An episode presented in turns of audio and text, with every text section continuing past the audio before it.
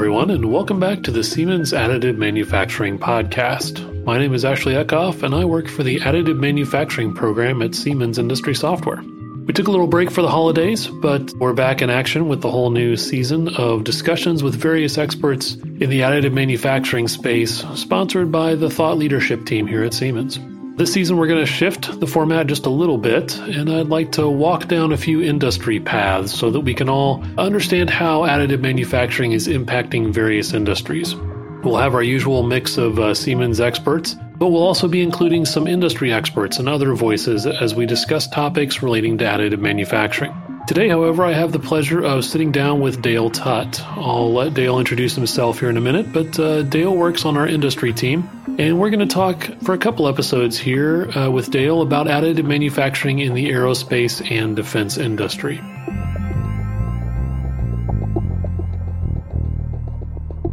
So, Dale, thanks for taking the time to talk with us today about how uh, additive is impacting the aerospace industry. But before we dive into our discussion, maybe you wouldn't mind uh, introducing yourself to our listeners, maybe a, a brief description of your background and uh, what you do here at Siemens. Hi, Ashley, and I'm really thank you for having me here today, and I'm looking forward to the discussion. At Siemens, I am the uh, vice president of the aerospace and defense industry, so I lead the industry strategy I often tell people that I represent the voice of the customer because in my previous roles, I was the uh, vice president of engineering and then program management at the Spaceship Company, which is part of uh, Virgin Galactic, doing commercial space tourism for Richard Branson. And we were building spaceships to go into space. And before that, I worked at Cessna Aircraft Company or Textron Aviation for quite a few years in a number of engineering and program uh, management leadership roles before I left Cessna, I was the uh, chief engineer and program director for the Textron Airland Scorpion jet, where we developed a new aircraft in about 23 months. Uh, but I was also the director of engineering for all of the, our Textron Aviation defense products. And so I've had a number of roles, uh, leading programs, working with engineering teams and developing new products uh, throughout my career. And, and I bring that experience to Siemens as, as I work uh, within our product teams, to develop uh, solutions for our customers as well as our overall industry strategy. That's awesome. I guess I didn't know you were a Virgin Galactic guy. I think they were one of the very first customers I visited to talk about AM way back in the day.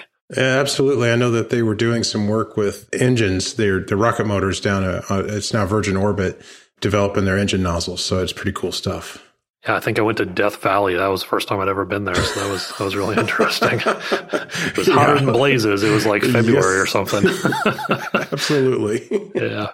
We've talked in previous episodes of this podcast about different use cases for additive manufacturing. Um, I guess we could probably start there. What use cases do you see being used in the aerospace industry? I mean, I, I assume that lightweighting would be one of those, but I assume there are probably others.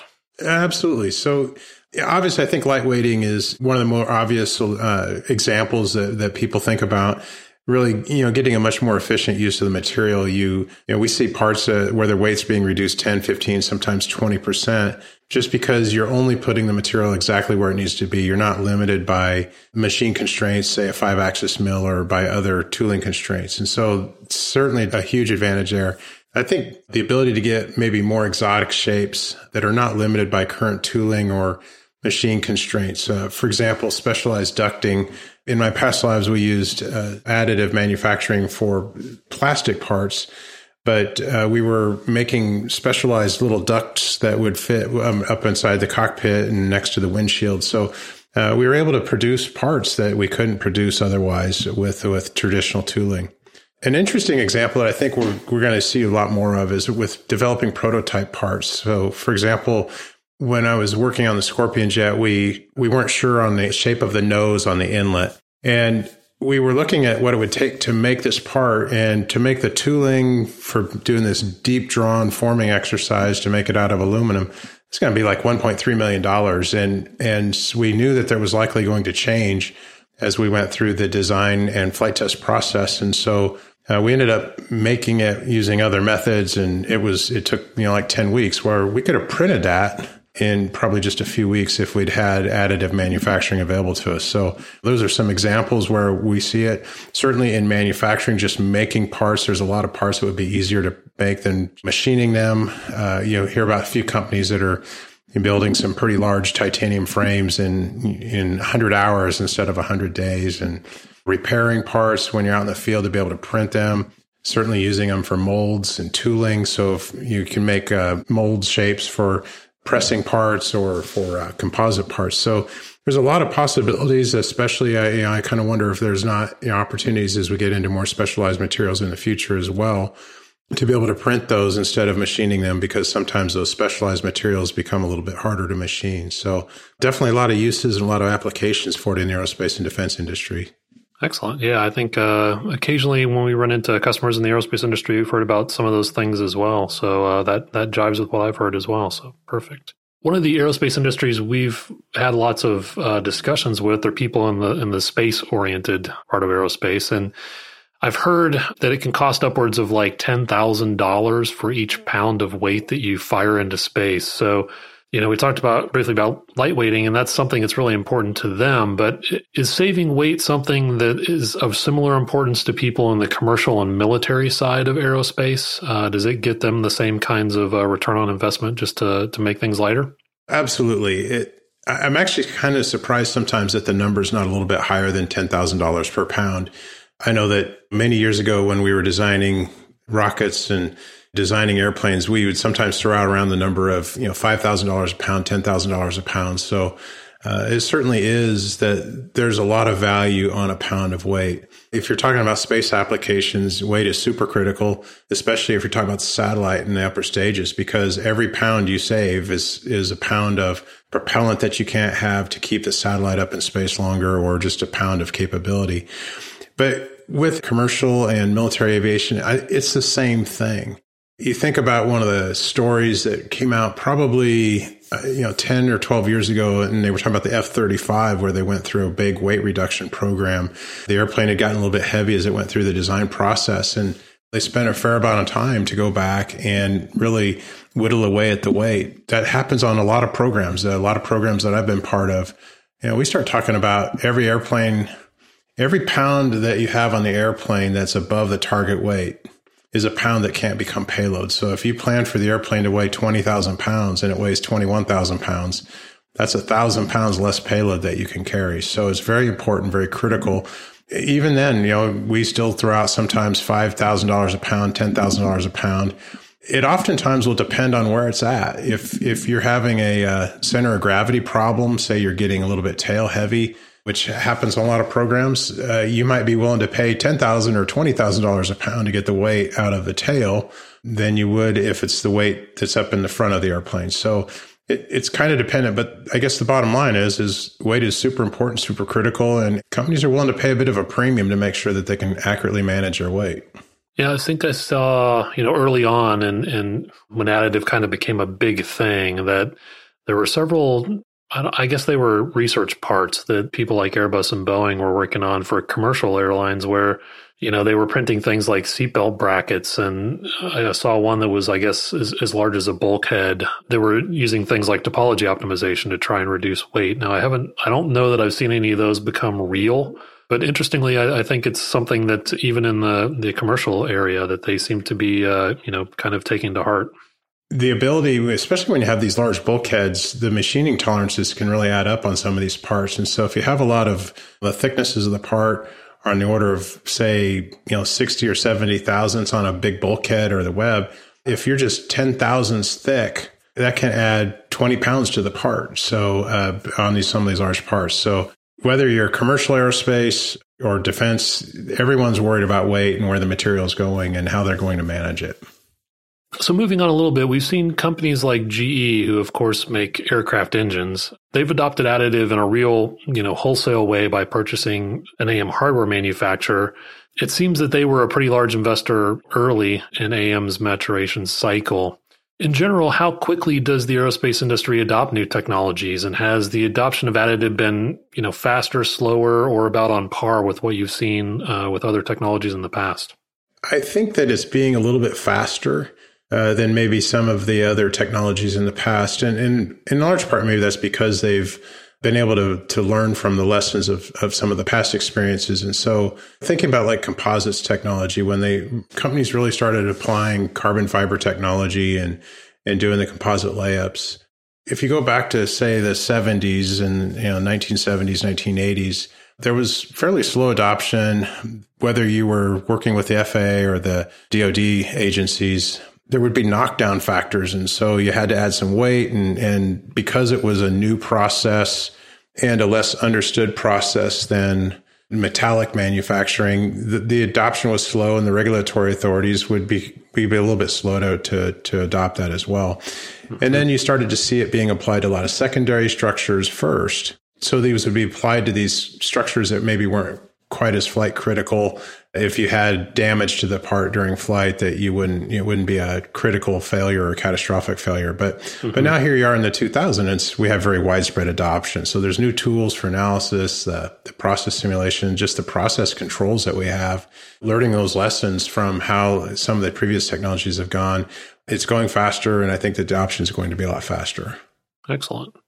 So we just talked about the different types of parts that, that might be printed. I, I assume, you know, the certification process or what you have to go through for for different parts are, are probably different. So like a, a non-critical part, like you said, like maybe a, know, a, a, little door latch or something might have less stringent certification requirements than say, you know, a part that's used in the engine or control systems of the aircraft. Am I, I assume that's correct from what you said there?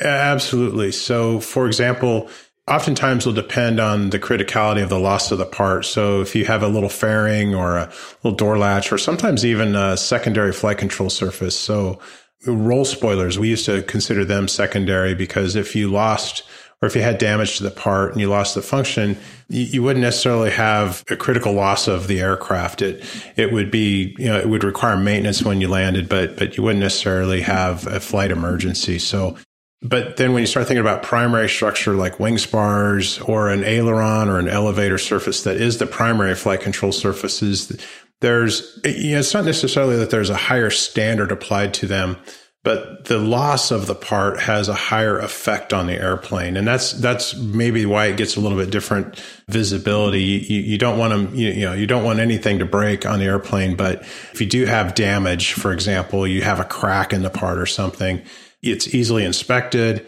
or the failure of it is not and not flight critical. And so that's usually when it drives different certification requirements and different standard.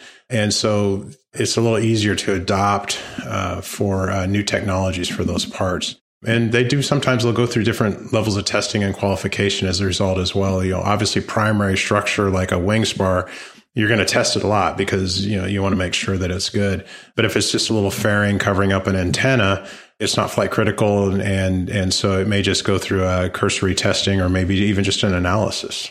So what what is the normal process for uh, you know adopting a new technology like additive or a new part that's printed with a new technology? I, I imagine, like we kind of mentioned here, it takes you know regulatory agencies and certifications and things like that. Can you kind of walk us maybe through the process?